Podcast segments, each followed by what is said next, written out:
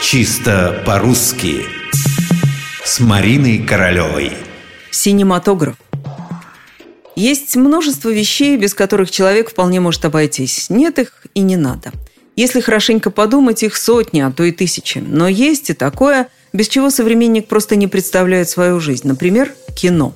Представьте себе, что его вдруг взяли и отменили. Все, нет кино. Представили? А ведь были такие времена. И не 800 или 500, а еще каких-нибудь сто лет назад кино только-только делало свои первые шаги. Только лишь в начале 20 века появился он, его величество кинематограф. Или синематограф. Какое-то время ушло у русского языка на то, чтобы утрясти вопрос с названием. А поначалу это чудо именовали то кинематограф, то синематограф.